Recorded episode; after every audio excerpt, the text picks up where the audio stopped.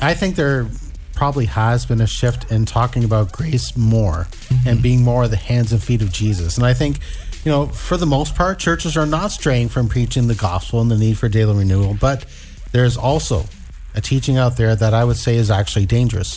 One that actually teaches once saved, you know, always saved so we can do whatever we want, never have to repent for it because, you know, you were saved in the past and, you know, all your sins were forgiven in the past.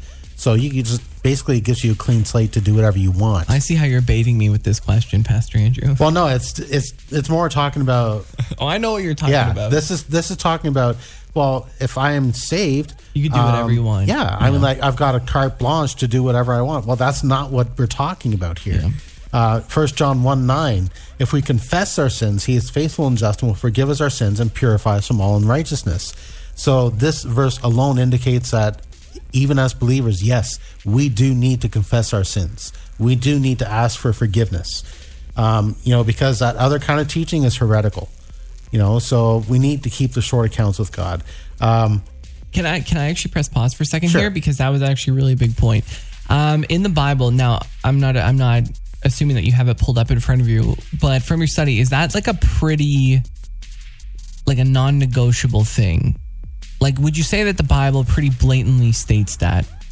yeah, And this is why I ask. yeah, I know people, certain, I don't know if you'd call it denominations or whatever, different belief systems, where I've literally heard them say, "Why, like, why, why would you repent? See, when you got saved, like everything's good from now on. It's like a, I'm saying grace from now until eternity type situation. I'm gonna say it once forever. yeah, yeah. I've, I've heard of that too, and uh, I've actually heard Smart of people. people, you yeah.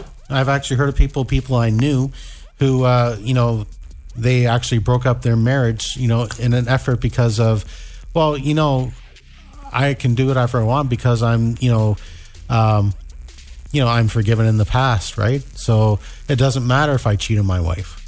And it's like, whoa, Whoa. whoa, that's how far bent that kind of thinking can take you. Whoa. You know, so um, this is this that's the craziness of it. it it's horrible. Because you pick and choose. Yeah, I mean, like it's it's not about um, like really this whole thing about grace is not you know uh, get out of jail free card, do whatever you want card, that kind of thing. You know, here's the thing: we have to speak the truth in love. First Corinthians. 13 1 you know if i speak in the tongue of men or angels but do not have love i'm only a resounding gong or clanging cymbal so um, we have to preach the truth but you know we do it in love so you know, for for anyone that's thinking, well, can't I just do whatever I want? You know, like I was saved in the past. That's not what the Bible teaches. Okay, the Bible actually teaches we need to confess our sins to God. You know, um, otherwise, why would why would it actually be in the Bible if we confess our sins?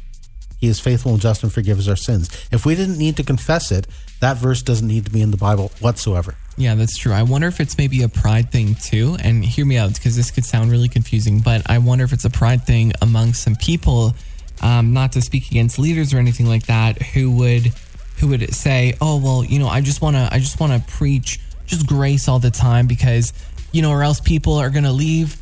When it's like people need to choose themselves. Like you can't force anyone to become a Christian. That's not how it works. Like it's not going to be genuine if you just force them. So let them come, let them go. They need to make the decision. Yep. And here's the thing when it comes to salvation, you can't just preach grace. You can't just preach grace and love. Yeah.